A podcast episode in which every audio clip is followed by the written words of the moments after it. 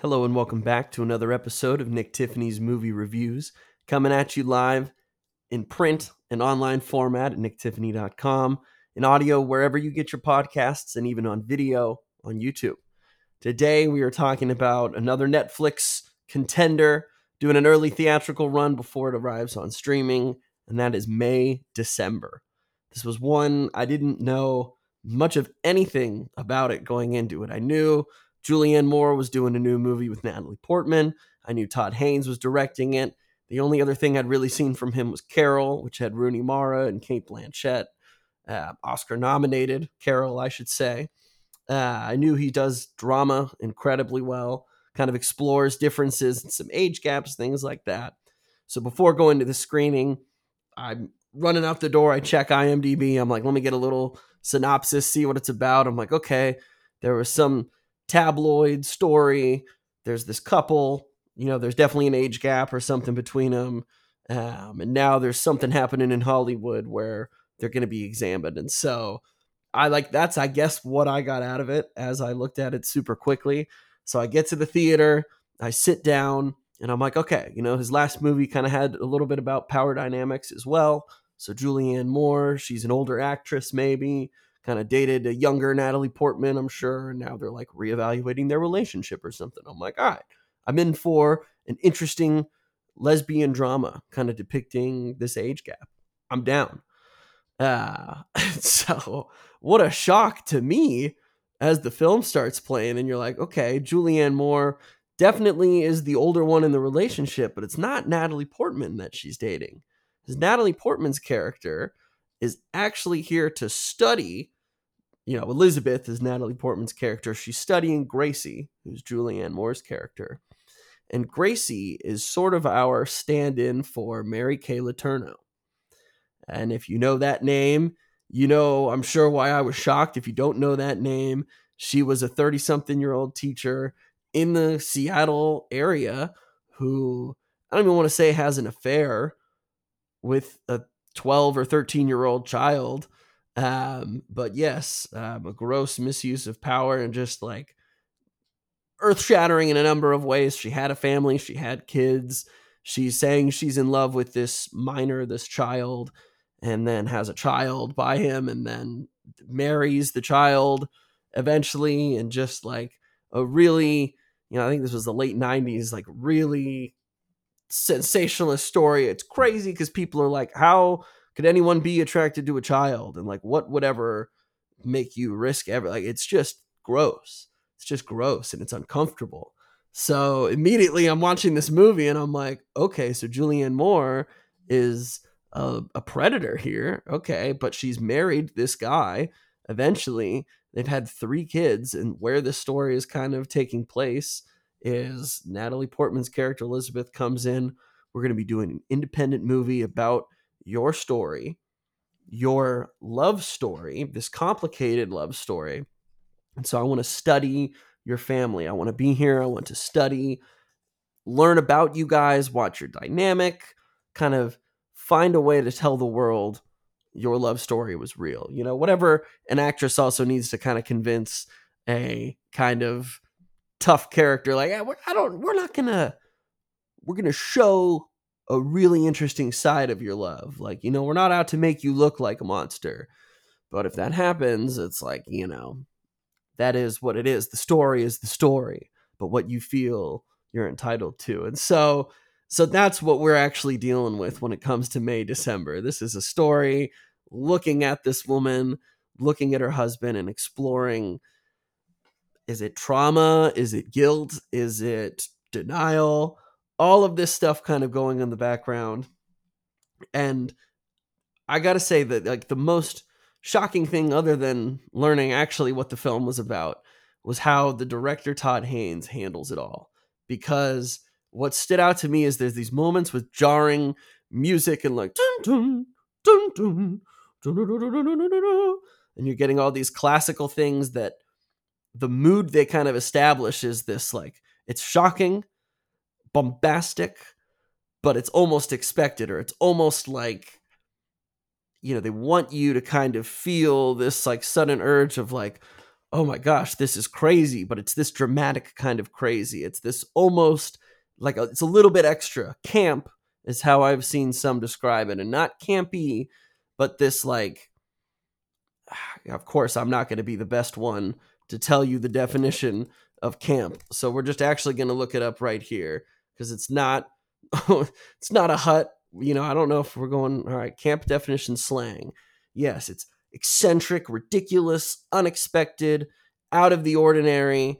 Um, I'm not saying it's an LGBTQ term, but it's certainly used, I think, regarded as some of the performances from Drag Go, um, from different films. It's a way to express something that is probably ridiculous in nature. Ridiculous, like a 36 year old woman claiming that a 12 year old boy was in love with her and like consented to all of this stuff and it was love. And so, what is a very human reaction, I think, for us to feel like really uncomfortable by a lot of stuff, or like, hey, grandma, says someone who's like the same age as this guy. And it's like, there's just shocking, shocking stuff that in a lot of ways you would, you know, just really feel this like silent uneasiness, queasiness, like, oh my God, this is horrifying the way it's handled by the director, some of it is in that camp style structure of just like she just said grandma. Like that's her great like they're the same. It's it's this ludicrous side of just oh uncomfortability, but it almost it just I don't want to say it justifies it for us, but it's that weird thing where when we get uncomfortable as people, you kind of laugh, you giggle, you're like, I don't know why I'm uncomfortable, and I don't know why I'm laughing, but it's just weird. And watching this movie, I felt that so many times and not in a negative way, but it's like it almost felt like the only way to handle the story in some ways. And just the realities of some of these situations because it's so uncomfortable, because it's so fucked up, and just like pardon my French, but it's just like the more you watch, the more you're just like they're peeling back layers and you didn't think it could get any worse and then it does and you're just like how deep does the rabbit hole go alice? I'm like oh my goodness. Uh, the performances are phenomenal. Charles wu particularly playing this once boy coaxed into i don't want to say trapped in a relationship obviously in the story this woman kind of has his child behind bars so it's like already kind of screwed up but they've raised a family together and the kids are almost out of college and what you have is almost like a shell of a man who he just in his physical motion is always hunched he always feels like he's reserved like even though you're 36 now you're a full adult he doesn't know how to behave like one or there's things that you really should have experienced in your childhood that just like never happened for him and so you're watching some of these moments or you pick up on little comments where you're just like oh, like your heart's breaking, but you're also like, oh my God, like that. It really shows you if anybody really needed a refresher or to understand why these gross power dynamics and predatory behaviors and all this stuff is just like screwed up. Like it is screwed up for someone who's an adult to be attracted to a child. I'm sorry. And then to act on it, it's like all of this is screwed up. And of course, as a 12 year old child, I'm sure my frontal cortex is hardly developed. You know, I'm like, as a 27 year old man, there's still things I'm learning and developing. But for a 12 year old boy to be thrust into all of this, it's just horrifying. And so, Julianne Moore, I mean, to her credit, I mean, she's just an incredible, incredible actress, one of the greatest that we have working. She's almost, you know, she balances between naive you feel like she can be a little manipulative. You also feel like, oh, she's just like cuckoo for Cocoa Puffs at times, where you're like, why is this bothering her so much? Or like, what is this reaction here? Uh, but so much of it also just highlights too this feeling of like, I don't know if she felt like she did anything wrong. And, you know, Mary Kay Letourneau, it's like we were in love. You know, there's no justifying what I did. It's just you don't understand that I loved him and he loved me, and that's stronger than whatever else, you know, you might say I'm a predator or whatever, but it's like I know I love him and that's why we're together and it's just like oh my god, you know, it's like it's not thousands of years ago where you know hey yes some young woman is going to be gifted to some 30 something year old man as a bride to be or a package deal for the land or whatever. It's like no we don't live in those times so this is not acceptable. Not that it was acceptable then but oh my god and natalie portman her studying of julianne moore she comes in as this actress who is looking to make a name for herself. People recognize her, but it's not probably for the work she wants done yet. And part of what this film also studies, though, is the obsessive side of acting. And I'm not just talking about method acting, but you're fooling yourself if you don't think that when people make a movie that they don't put in tons of time and tons of effort. It's really easy to say you show up and read lines or it's easy to write a story, it's easy to do whatever. It's not uh, and especially when you're tackling historical figures, you're tackling tackling real people. Um, I think a lot of people want to do due diligence, obviously, and try to really understand that character. And oftentimes, everyone will tell you the most enjoyable characters to play are villains or are bad guys because you're like, oh, I'm playing the nice guy who does everything right and everything's just fine, you know? Sure, that's fine. It's not fun. It's not challenging it doesn't give the audience anything they haven't seen before, but playing a woman who like really thinks that everything was justified and all cool what she did, it's like that's just ripe for storytelling juices. Like what I could get from this woman is incredible. And so some of it also feels a little disingenuous. I don't like there's this side where yeah, you know, I want to tell your story, I want to do it justice. You're like, girl, you really don't care you know, this is more about her or becomes a little bit more about her than it should be. But what this film also really just touches on great, just to kind of wrap this up, because I don't want to talk too much more about this movie. I think it's phenomenal. Um, but now, see, I lost my train of thought. This is the this is the ADHD kicking in. I don't know. I just at every turn this movie surprised me. The performances really surprised me and the depth of how I don't know how many of these uncomfortable conversations are handled or how certain losses or certain feelings of loneliness or just feeling un- misunderstood the way that they're communicated through body language especially Charles Wu. I mean it's just I was not expecting this film at all and I was not expecting to love it as much as I did. It's a complicated story. It's a complex way to kind of handle all of these things. Uh, we're going back to it because I remembered the method acting is what I was going to touch on. I know we give a lot of people crap for method acting, and it's like, oh, you know, Jared Leto stayed in character for the Joker, all filming, and gift like you know, gifted someone a rat as a joke because he's staying in character, and some people like it's disgusting, it's whatever.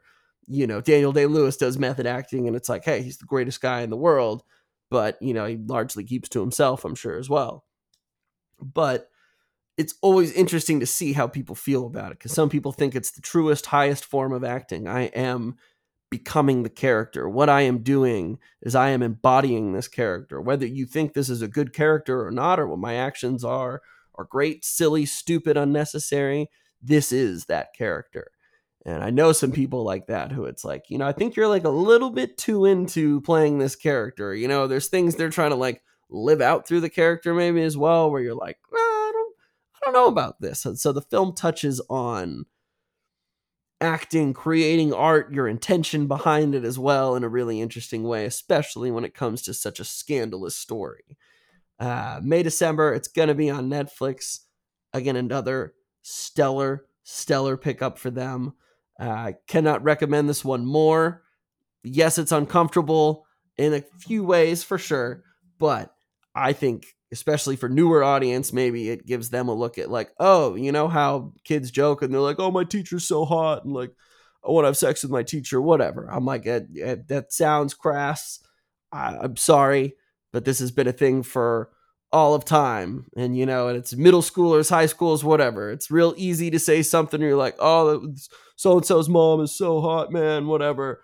It's like, yeah, but you're a 14 year old kid. You know, nothing's ever going to happen. You would think, you would hope nothing ever happens, but then continuously for years I felt like when I was in high school, we kept seeing stories and it's like, oh, middle school teacher arrested for sleeping with their kid in this class. And you're like, what? How? Why? That's gross. It's disgusting. You know, there's no high fiving. There's no like, oh, bro, he, he had sex with a teacher. Bro, you're 12 and you had sex with a 36 year old. There's no high fiving here. There's none of that. Um, good on the movie for like really kind of emphasizing like, all right, they're like, there's nothing to celebrate here. There's no like, this shit ruins lives all around. Um, and so I'm going to be really interested to see the discourse around this and just how it was handled. But May, December, a must see by the end of the year. As always, if you want to stay tuned for new movie news and reviews, check out NT Movie Reviews on all social media networks, podcast platforms, and on YouTube. As always, thank you again for listening, you guys, and we'll catch you next time.